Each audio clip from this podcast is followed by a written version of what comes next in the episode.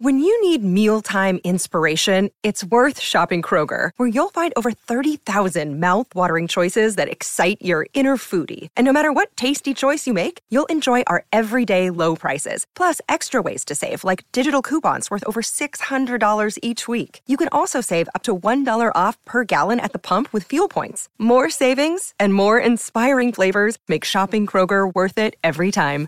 Kroger, fresh for everyone. Fuel restrictions apply.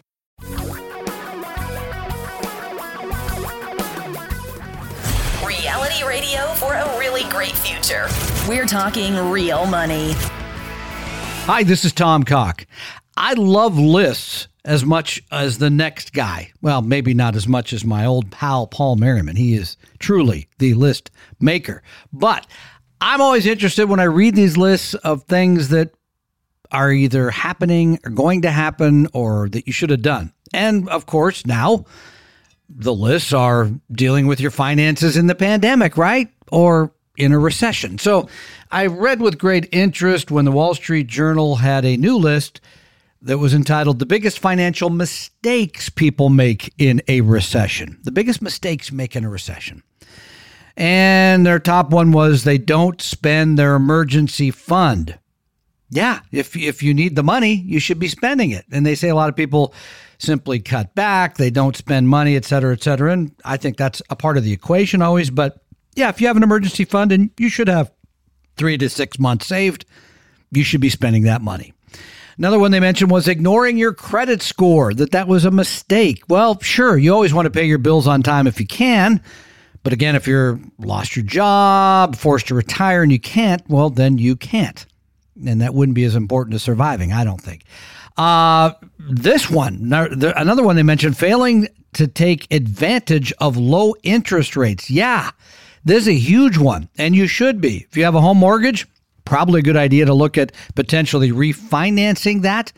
Gosh, you can get 50 year, uh, 15 year, pardon me, deals at a little over two and a half percent. That really makes sense to me. Sure, absolutely. Take advantage of those low interest rates. But then they added one, they added many. A long list that said 75% of uh, people are planning to retire failed to calculate how much money they need in retirement. 75%. Yeah, sounds like three quarters. That's a lot. And this is something they say is a mistake people make in a recession. And I'm going to argue with them here. This is a mistake I see people make every day, no matter the current state of the economy. And most of you, age 50 or older, should have a plan for retirement, should have an idea about how you're going to finance your non working years. And we've certainly found out recently with voluntary layoffs, involuntary layoffs, that that day can come sooner, sooner than you think. And why is this? Well, for most people, retirement is sort of out of sight, out of mind. Don't have to worry about it today. Worry about it in the future.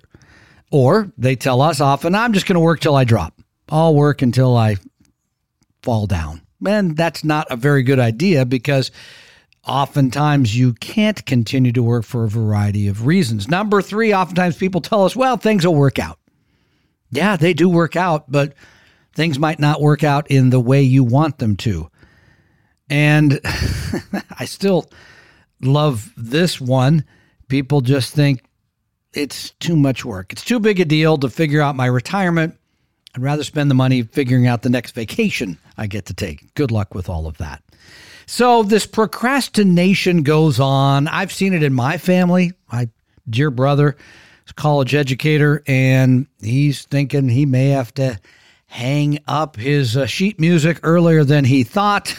and so, we recently did his case. Didn't turn out as well as he'd hoped, but at least he's thinking about these things. He's thinking about, hey, when might I take Social Security? Hey, how would I finance my lifestyle, which is very inexpensive in the Midwest. So that was one nice thing to see. But really, shouldn't you over the age of 50 have a retirement plan or is it too much work? No, it's it's not that much work. It really is not. I mean, there's pretty simple things that go into it. One would be spending. How much are you spending today? Really how much are you spending. And I would look at the gross amount of income you have minus what you pay in taxes, minus what you're setting aside. Everything else you're handing to others to live your life. And that's a number you should know anyway. But then you'd be looking at your income in retirement. Could be Social Security. Go online to set that up. Could be a pension. Certainly can look at that. And then the rest of it from your savings. And I don't think it's unreasonable to run a general estimation of all that. All the money you have saved, take out 4 or 5% a year. Money's got to be invested and should be invested all the time. That's another thing my brother brought up. I'll wait till after the election to invest. No. Your asset allocation is about you. It has nothing to do about recessions, elections, smoke, etc. I only bring up smoke because it's been hanging over our heads here in the Northwest for the last week or so. You need to have that plan. And let me just step back. Every investor should have that plan because I run into a lot of people who said, Well, I've been buying Tesla. And we just had a guy write us angrily. We told them not to buy Tesla. And we tell you not to buy any individual stocks, by the way. Yes, Tesla's gone to the moon. You owned it. Congratulations. I feel great for you. But if you came to me tomorrow, I'd still say don't buy individual stocks. Every investor should have a plan. If your money's in a mutual fund, here's how much I'm trying to make. Here's how much volatility I'm willing to accept. Anyone over the age of 50, you got to have a retirement plan. And you know, over the age of 50, you got to go see the doc for that colonoscopy. Generally, the retirement plan is yeah, not as unpleasant as the colonoscopy. And it might seem like a lot of trouble, but like the colonoscopy, you really got to get up there and look around. I'm Tom Cock. Talking real money. We hope you realize that the information provided on Talking Real Money is for educational and hopefully enjoyable purposes only. Providing personalized financial planning or investing advice takes time, so please consult with a really good fee only fiduciary investment, tax, or legal advisor. We know a good one. Investing must always involve risk. In other words, you can and probably will lose money at times.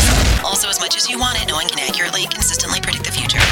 So, past performance doesn't tell you a darn thing about what the future will bring. Unlike many other programs that say something similar, Talking Real Money is not trying to get you to buy or sell any financial products or securities. Instead, the program is provided as a public service by Vestry, a fee only registered investment advisor. Thanks for listening, and please visit TalkingRealMoney.com for more information and disclosures. That should keep the lawyers happy.